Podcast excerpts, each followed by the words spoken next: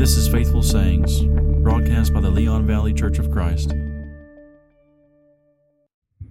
Thanks for tuning in. We're in Genesis chapter 1 today. Genesis chapter 1. And let's just get started reading. In the beginning, God created the heavens and the earth, and the earth was without form and void, and darkness was over the face of the deep. And the Spirit of God was hovering over the face of the waters. And God said, Let there be light. And there was light. And God saw that the light was good. And God separated the light from the darkness. And God called the light day, and the darkness he called night. And there was evening, and there was morning the first day. And so begins the beginning of everything. Genesis records for us the beginning of time, the beginning of space, beginning of matter, creation as we know it and see it. And this is the only glimpse that we have into the past that we just will never be able to see and scarcely imagine. And this is the Bible just takes one page to explain all of this to us, to give us this answer to the origins of of everything, and that is it was God. In his amazing and incredible power, he just spoke things into existence. And scripture is repeatedly reminding us of that great power and self sufficiency that he has. Uh, for example, in Acts 17 24, when Paul is speaking to a crowd in Greece, he brings up this truth about God that God who made the world and everything in it, he says, being Lord of heaven and earth, does not live in temples made by man, nor is he served by human hands as though he needed anything since he himself gives to all mankind life and breath and everything. Right, so nothing has changed from the beginning, right? Just as he is the origin of all things, we're derivative from him. That's that continues and will till the end of the universe. And Paul's point, of course, in the text is that that makes God worthy of worship. He's unlike any anything else. And Isaiah will go on to make the same point in Isaiah chapter 40, we find these verses Who has measured the waters in the hollow of his hand, and marked off the heavens with the span, enclosed the dust of the earth in a measure, and weighed the mountains in scales and the hills in a balance? Who has measured the Spirit of the Lord, or what man shows him his counsel? Whom did he consult, and whom made him understand? Who taught him the path of justice, and taught him knowledge, and showed him the way of understanding? Behold, the nations are like a drop from a bucket, and are accounted as dust on the scales. Behold, he takes up the coastlands like fine dust, and Lebanon would not suffice for fuel, nor are its beasts enough for a burnt offering. All the nations are as nothing before him, they are accounted by him as less than nothing in emptiness. To whom then will you liken God, or what likeness compare with him? There are just numerous passages like this where the Bible is exposing our limited understanding and saying that the best we could ever do is just ask the question where where did that knowledge come from? And by asking the question it's rhetorical right in verse 14 like who who taught him who taught him justice and knowledge? The point is is that those things originate with him. That our very ability to think is his power communicated to us. And we just get these pictures like isaiah is giving us over and over and over again to show that god's knowledge and power are infinite, and there's no one who can act as his counselor or instructor. There's nothing that we can compare him with. He needs nothing to sustain him. He is awesome and glorious and clothes himself with honor and majesty. He would be glorious without anybody worshiping him, right? Jesus said in John 17, 5 that he had glory with the Father before the world ever was. Right? So He's eternal, He's all powerful, He's sufficient and perfect in Himself. Genesis 1 is capturing all of that for us as we see creation unfolding. Um, but why? Why create us? Why create anything? Well, we begin to answer that question in verse 4 of Genesis 1, where we see that the first thing God creates, his commentary is that it's it's very good.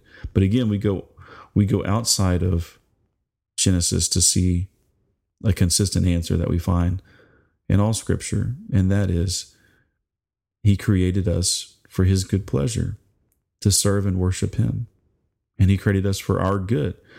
Revelation 4:11 says, Thou art worthy, O Lord, to receive glory and honor and power. You have created all things, and for your pleasure they are and were created. Because of your will they existed and were created, the New American Standard says. So we weren't created so that he could be assigned glory as if he didn't already possess it. No, he has that. We what does it say? It says we were created for his good pleasure to serve and worship him, not so that he could benefit, but so that we could know love and joy and find our greatest love and joy in him. God is not the beneficiary here. He needs nothing from any creature. He knew that it was possible to create man in his image, and man could be a being whose greatest glory and joy and goodness would be in knowing God, the creator of all things, knowing the, the perfectly glorious and perfectly joyous and perfectly good Almighty God. And you know, we find this again throughout Scripture, Psalm 84, for example, verses 1 and 2. How lovely is your dwelling place, O Lord of hosts! My soul longs, yes, faints for the courts of the Lord. My heart and flesh sing for joy to the living God. For a day in your courts is better than a thousand elsewhere. I would rather be a doorkeeper in the house of my God than dwell in the tents of wickedness. Right, so David there, or the psalmist, I'm not sure if it's David or not, but the psalmist is saying that, again, his greatest joy is in knowing God and being near to God. And that's what he wants. That's the very reason we were created. In Psalm 43, it says, Send out your light and your truth. Let them lead me. Let them bring me to your holy hill and to your dwelling. Then I will go to the altar of my God, God, my exceeding joy. To God, my exceeding joy, and I will praise you with the lyre, O my God. And so there it is again. He's, these these worshipers who have come to know God for who He is can't keep themselves from having this joy in knowing Him, in experiencing the blessings that He extends to us. First Chronicles 16, let me give you another text, 25 and 27. Great is the Lord and greatly to be praised, and he is to be feared above all gods. For all the gods of the peoples are worthless idols, but the Lord made the heavens.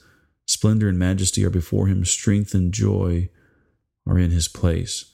All right, so notice the connection there that he's making with creation, right? So the, the, the conclusion then for us, just as Paul was getting at in Acts chapter 17, when he's preaching in, in Greece, again, God made all things. He made from one man all nations of the earth, and he's going on about his power right? And, and he's using that to make the point that he is worthy of worship. In other words, everything that you see that God has made should tell you who he is, that he is good and loving and powerful, and that he cares for you.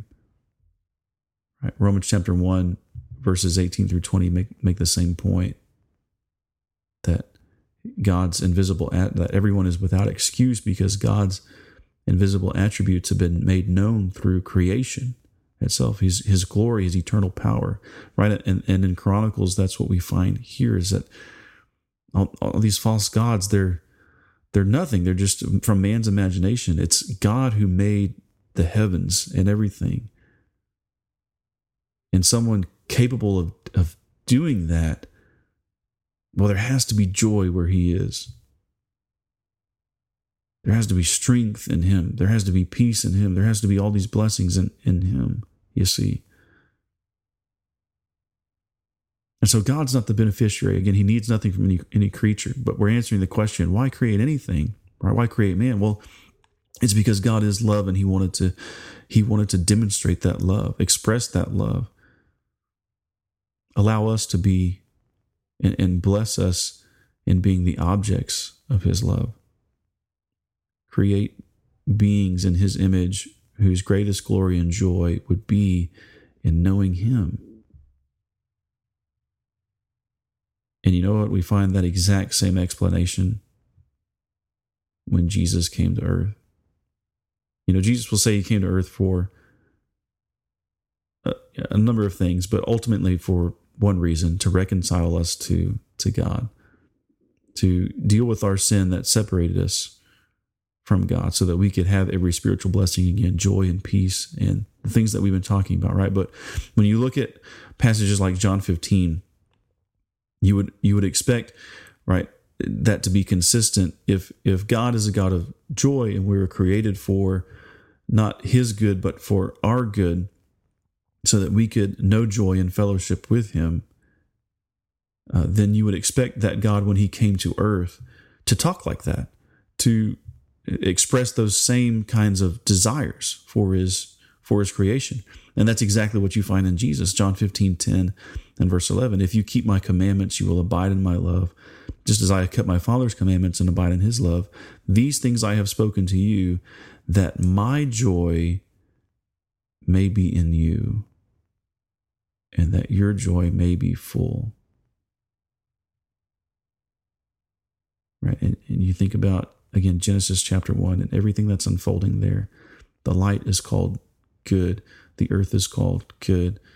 The, uh, the the creatures are called very good and good again and and this is again ultimately for our joy that our joy may be made full in in God and having fellowship with him and that fellowship of course was broken in Eden we'll talk about that later but God came to fix that and, and reconcile us to himself so that as Jesus says your joy may be made full again John 16 22 and 24 you you have sorrow now, but I will see you again, and your hearts will rejoice, and no one will take your joy from you. And that day you will ask nothing of me. Truly, I say to you, whatever you ask the Father in my name, he will give it to you. Until now you have asked nothing in my name. Ask and you will receive, that your joy may be full.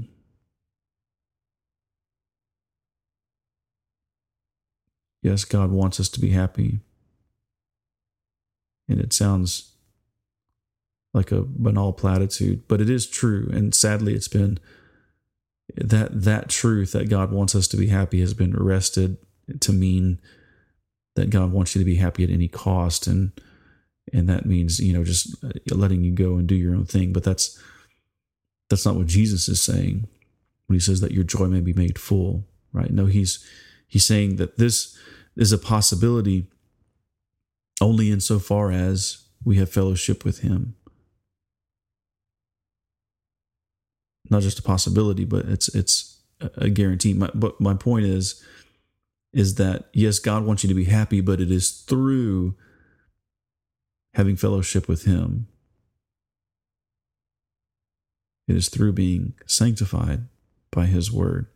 In other words, not just going out and doing every whatever you want, and, and living the life of your dreams, but in conforming to his will and, and bearing the image that you were made to bear.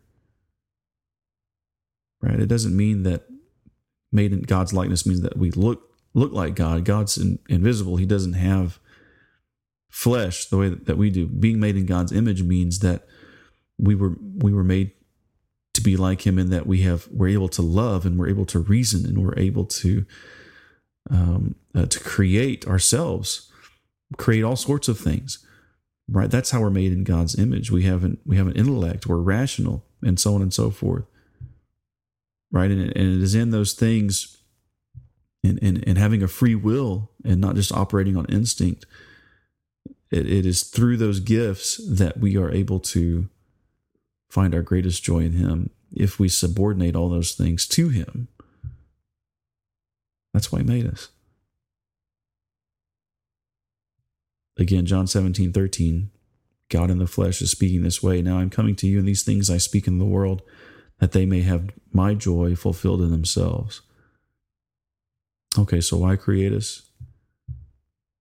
Just as we've seen in Genesis 1, now we see Jesus speaking here throughout John. It was he created us so that his joy could be our own. He created us so that we could know pleasure and glory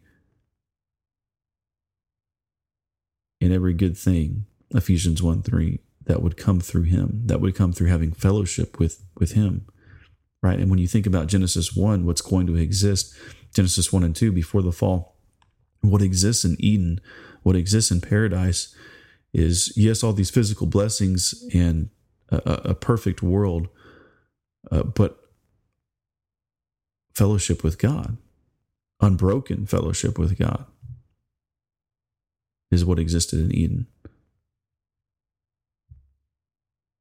which sadly was eventually broken. And then, you know, people then rob themselves of joy and peace and comfort and everything that God extends to us.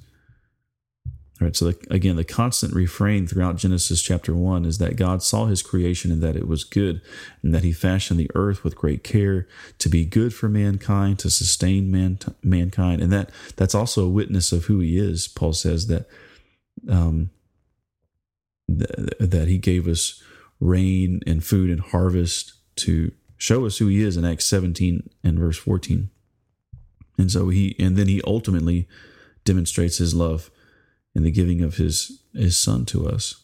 And so again, all, all of this because he knew that man as a being would find joy and glory in knowing him, knowing God. And this was good.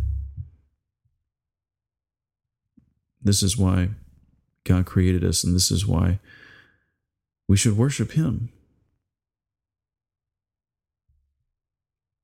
But we can only know the joy that He offers, and we can only know every spiritual blessing and have peace when we repent and come back to Him and accept the grace that's offered through Jesus Christ, accept the mercy that is found in Him.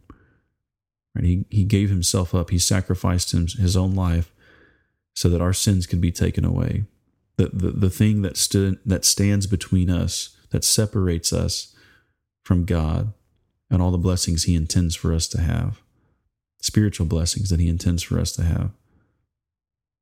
Right? And so I have to be honest with myself. I have to own up to my sin, confess it, repent of it, and acknowledge that I am a rebel and that I'm responsible for breaking my fellowship with God, who created me in his image and who wanted every good thing for me and still does, and has provided every opportunity for me to, to take hold of those blessings for myself. And the way that he said to do this when he came to earth, he said, Repent, for the kingdom is at hand.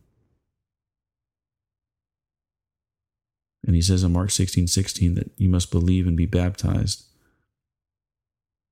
and those who do will be saved.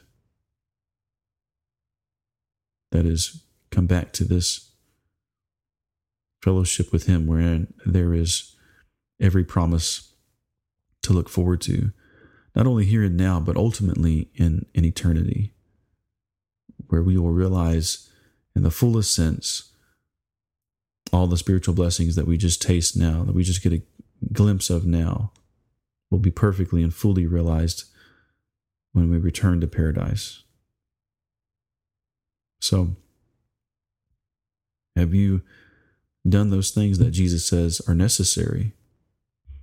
But don't waste any more time if you haven't. You were created for heaven. You were created for glory. You were created to have joy in Christ. So relinquish and repent of all of all of your sin. Continue to turn away from it and go to him